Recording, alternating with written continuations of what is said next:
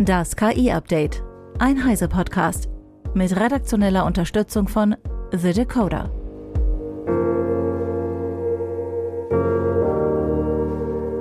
Ich bin Isabel Grünewald und dies sind heute unsere Themen. Deutschland will AI Act nicht blockieren. Codequalität nimmt durch KI ab. Cyberkriminelle experimentieren mit KI und Meta veröffentlicht Lama 70b. Auf die letzten Meter wird es um den AI-Act der Europäischen Union nochmal spannend. Einige Länder scheinen sich noch nicht ganz dazu durchgerungen zu haben, das Gesetz am Freitag mitzutragen. Ein Wackelkandidat? Deutschland. Digitalminister Volker Wissing drohe mit Enthaltung, hieß es noch heute früh. Frage an meine Kollegin Eva Maria Weiß von Heise Online. Wie ist inzwischen der Stand der Dinge? Deutschland wird dem AI-Act zustimmen. Das ist jetzt klar geworden. Es hat ja auch lange genug ein Ringen gegeben, ob Deutschland und Frankreich, Italien und eventuell noch ein weiteres Land sich nochmal querstellen. Zuletzt hat sicherlich auch dafür gesorgt, dass jetzt diese Entscheidung gefallen ist, dass es reichlich offene Briefe von verschiedensten Verbänden der Wirtschaft und Organisationen gegeben haben, die sich dafür stark gemacht haben, dass der AI Act unterzeichnet wird denn es geht immer um das Thema Sicherheit. Sie brauchen Rechtssicherheit und hoffen, diese zumindest ein bisschen zu bekommen.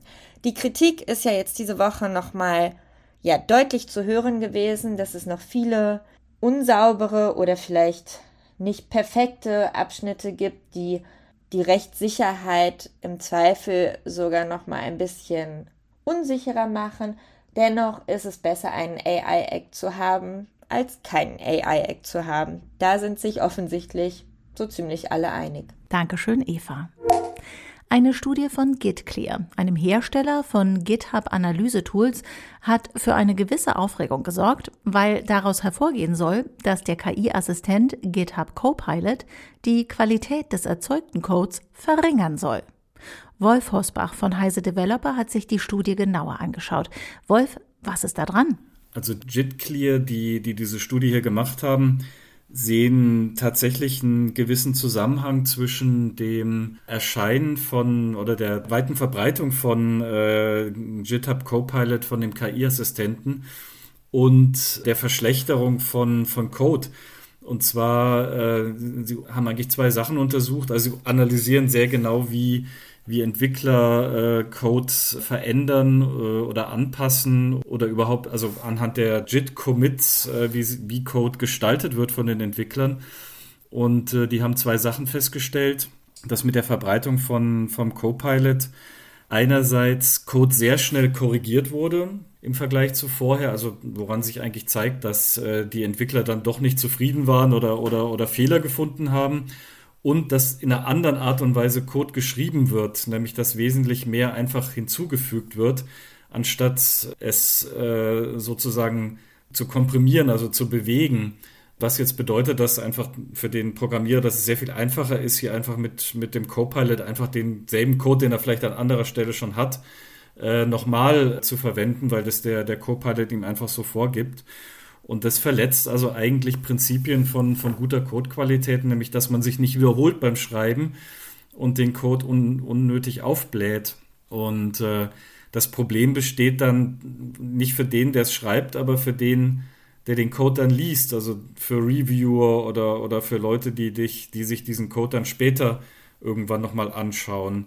Hat GitHub Stellung dazu bezogen? Ja, GitHub hat uns ein, ein kleines Statement geliefert, äh, in dem sie sagen, dass, äh, dass da kein Zusammenhang besteht, äh, so wie die Studie gemacht worden ist. Also tatsächlich ist wahrscheinlich jetzt sehr streng wissenschaftlich, kann man den Zusammenhang jetzt so nicht nachweisen. Aber für mich ist er doch in gewisser Weise schlüssig, weil ähm, weil einmal ist es naheliegend, also wenn ich, wenn ich jetzt äh, einfach Code immer reproduziere oder reproduzieren lasse, dann äh, verschlechtert es einfach de facto das Ergebnis und, ähm, und eigentlich sind diese, diese Sprünge, die sich also hier im Jahr 2023 ergeben haben, also mit dem, mit der stärkeren Verbreitung von Copilot unter Entwicklern, sehe ich da schon einfach einen gewissen Zusammenhang, der eigentlich jetzt auch äh, naheliegend ist und von dieser Studie jetzt eigentlich meiner Meinung nach ganz, ganz gut belegt wird. Vielen Dank, Wolf. Laut der Sicherheitsfirma Kaspersky werden Cyberkriminelle immer geschickter darin, bösartige KI-Eingabeaufforderungen zu erstellen, um Informationen aus KI-Textgeneratoren wie ChatGPT herauszuholen. Im vergangenen Jahr wurden 249 solcher Aufforderungen online zum Verkauf angeboten. Das zeigt ein Bericht von Kaspersky mit dem frei übersetzten Titel Schattige Innovation, wie Cyberkriminelle im Dark Web mit KI experimentieren. Auch wenn große Sprachmodelle wie ChatGPT nicht annähernd in der Lage sind, vollständige Angriffsketten zu erstellen oder polymorphe Malware für Ransomware-Infektionen oder andere Cyberangriffe zu generieren, nimmt das Interesse von Betrügern am Einsatz von KI nach Angaben von Kaspersky zu. Das Unternehmen fand etwas mehr als 3000 Beiträge in Telegram-Kanälen und Dark Web-Foren, in denen diskutiert wird, wie ChatGPT und andere generative Sprachmodelle für illegale Aktivitäten genutzt werden können. Selbst Aufgaben, die früher ein gewisses Maß an Fachwissen erforderten, können nun mit einer einzigen Eingabeaufforderung gelöst werden, heißt es in dem Bericht. Darüber hinaus gibt es nicht nur Kriminelle, die bösartige Eingabeaufforderungen erstellen, sondern diese auch an andere weiterverkaufen, die nicht über die nötigen Kenntnisse verfügen, um ihre eigenen Prompts zu erstellen. Kaspersky berichtet zudem von einem wachsenden Markt für gestohlene ChatGPT-Anmeldedaten und gehackte Premiumkonten. OpenAI-CEO Sam Altman besucht Südkorea, um mit Samsung Electronics und der SK Group über eine mögliche KI-Halbleiterallianz und Investitionsmöglichkeiten zu sprechen.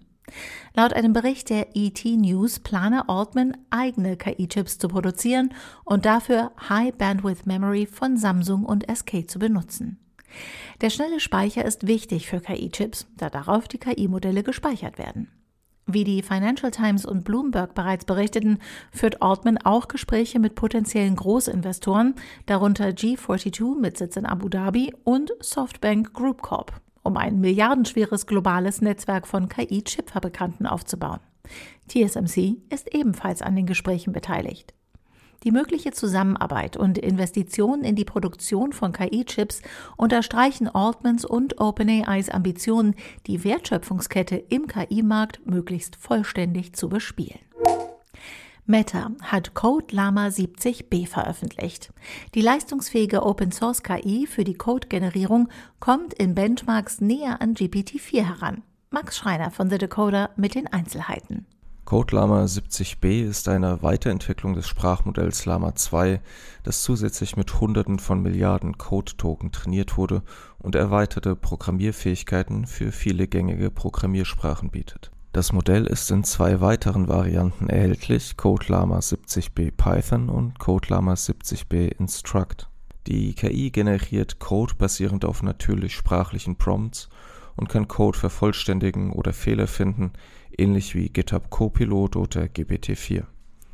Die neue 70b Instruct Version übertrifft in Benchmarks GPT 3.5 und nähert sich GPT-4 an. Der generierte Code kann für kommerzielle Projekte verwendet werden, allerdings unterliegt die Lizenz einigen Einschränkungen die Leistungsfähigkeit von CodeLama 70b macht es laut Meta zur idealen Basis für die Verfeinerung von Codegenerierungsmodellen und soll die Open-Source-Community insgesamt voranbringen. Schon die erste CodeLama-Variante konnte von der Open-Source-Community signifikant verbessert werden. Community-Varianten von CodeLama könnten also womöglich bald das Niveau von GPT-4 erreichen. Dankeschön, Max. Forschende der Wharton School haben herausgefunden, dass GPT-4 mit den richtigen Prompts vielfältige Ideen generieren kann. In der Studie sollte GPT-4 neue Produkte für Studierende erfinden, die weniger als 50 US-Dollar kosten. Dabei wurde untersucht, wie verschiedene Prompt-Methoden die Vielfalt der generierten Ideen beeinflussen können. Die Chain of Thought Methode erzeugte schließlich die meisten einzigartigen Ideen und lag fast auf dem Niveau einer Gruppe Studierender. Die Studie zeigt laut dem Team, dass künstliche Intelligenz mit dem richtigen Prompt ein nützliches Werkzeug für die Entwicklung neuer Ideen sein kann. Der an der Studie beteiligte Autor Ethan Mollick hat mit Innovator auch einen GPT für die Ideenfindung im GPT Store veröffentlicht, der dem Schritt-für-Schritt-Prinzip folgt. Verbraucherinnen und Verbraucher müssen wissen, ist diese KI nachhaltig oder nicht. Dies hält Christian Kühn, parlamentarischer Staatssekretär im Bundesministerium für Umwelt und Verbraucherschutz, für unerlässlich. Der Grüne plädiert daher für die Einführung einer verpflichtenden Technikfolgenabschätzung für einzelne KI-Systeme und Modelle. Damit müssten Betreiber Energiebilanzen über den gesamten Lebenszyklus hinweg liefern. Dazu fehlen uns heute aber noch die Daten. Prinzipiell sieht der Politiker große Potenziale von künstlicher Intelligenz im Kampf gegen den Klimawandel. Damit ließen sich etwa Kläranlagen so steuern, dass weniger Klimagase ausgestoßen werden. Zudem könnte die Landwirtschaft wegkommen von riesigen Maschinen so kühn, vielfältiger werden und die Biodiversität besser schützen. Dem stünden ein hoher Ressourcenverbrauch und andere Zielkonflikte wie Rebound-Effekte entgegen. Das war das KI-Update von Heise Online vom 30. Januar 2024. Eine neue Folge gibt es jeden Werktag ab 15 Uhr.